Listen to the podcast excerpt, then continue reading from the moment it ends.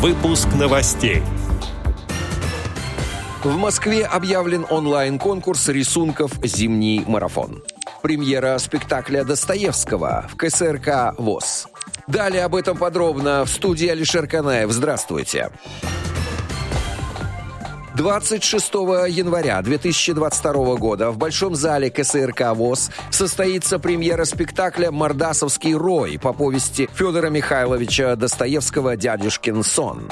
Свое творчество дарит зрителям коллектив, ставший лауреатом всероссийских и международных театральных фестивалей и конкурсов не только среди самодеятельных театров, но и среди профессиональных. Народный театр «Внутреннее зрение» – совместный проект культурно-спортивного реабилитационного комплекса ВОЗ и московской организации ВОЗ. Начало в 14.00. Спектакль идет с закрытым тифлокомментарием. Категория 12+. Прямая трансляция спектакля на платформе голосового портала КСРК ВОЗ Team Talk.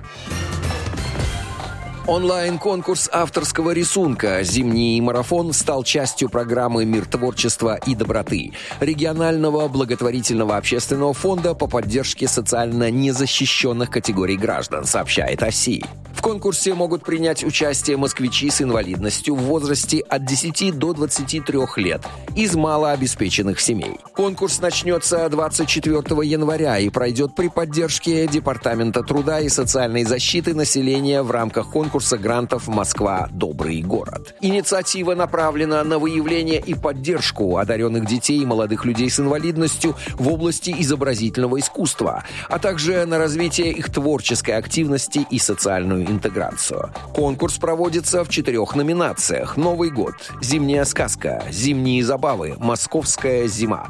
Правила оформления работ, условия участия и анкета авторов для обязательного заполнения опубликованы на сайте фонда. Прием рисунков осуществляется по 14 февраля.